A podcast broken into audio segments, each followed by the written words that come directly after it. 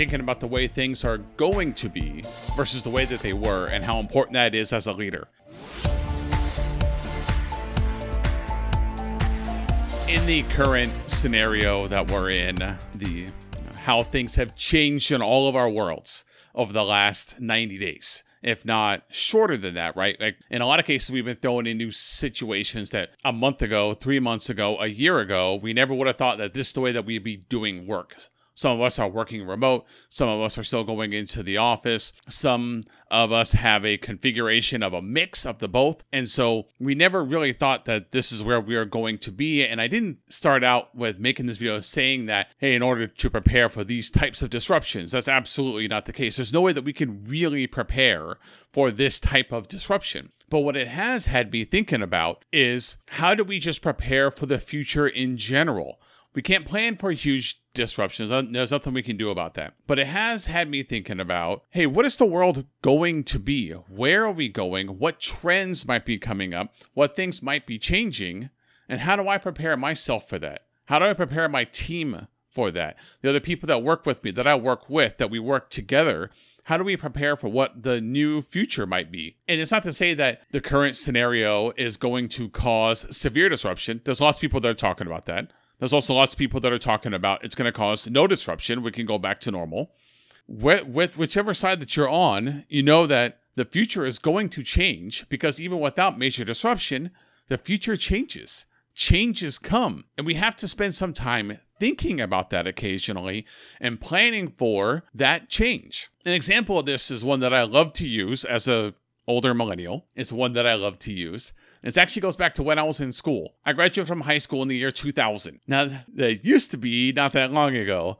It's now becoming very long ago. And when I was in school, when I was in high school, junior high, elementary school, one of the things that I go back to all the time, and lots of people have talked about this, lots of very smart people have talked about this, is that we were taught the way the world was, not where the world was going. And so when I graduated from high school and I came into the workforce, I didn't own a computer. In fact, I had used one so infrequently that when I had to use a computer at work, it was actually quite a challenge. Now, for me personally, that has changed a lot. I've actually kind of become a tech person in the last 20 years, since that's been through lots of effort that I've wanted to do that. But at that time, in when I was in school, we weren't thinking about how computers were going to disrupt everything. I learned how to type on a typewriter, and I was still turning in work on a typewriter, and I did on typewriters even when I was in college. I used a typewriter. We had a fancy one. You could go back, you could delete things, you could catch mistakes before they actually printed onto the paper. But I hadn't used a computer, and I didn't own one, and I'd use one sparingly.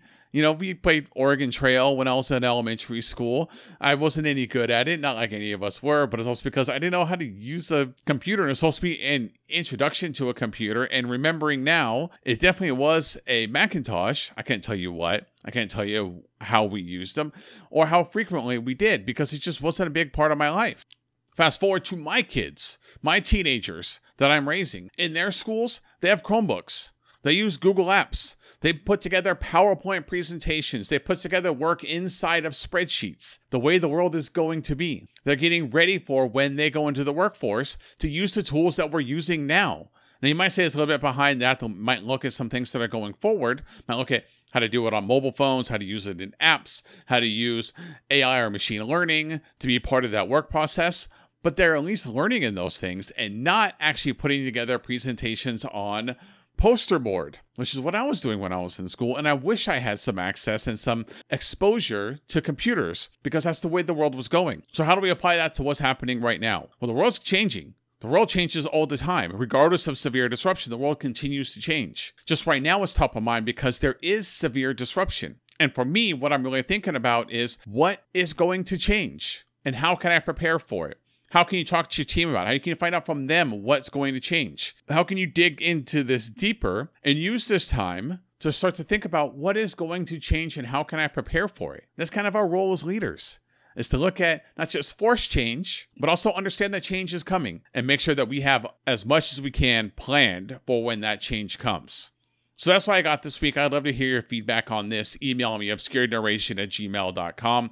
You can leave a comment below wherever you're watching this video, wherever you're listening to this as an audio. I'd love to hear from you. The big challenge is, is figuring out what's going to change, right? The big what what do we plan for? We weren't planning for Facebook or social media to come disrupt everything or Uber to come disrupt taxis. But were we? Kind of in retrospect, you look back and see that some writing was on the wall.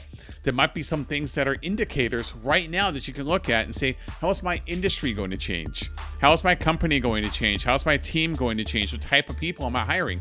Me, as an older millennial, I look at what type of people am I hiring now? What are younger people like? What about the older workforce? What do they need? If I'm going to hire someone, what what do they need to be successful? Because that's what's going to happen in the future. And need to start looking at that. So that's what I got. I'd love to hear from you. I'll see y'all next time.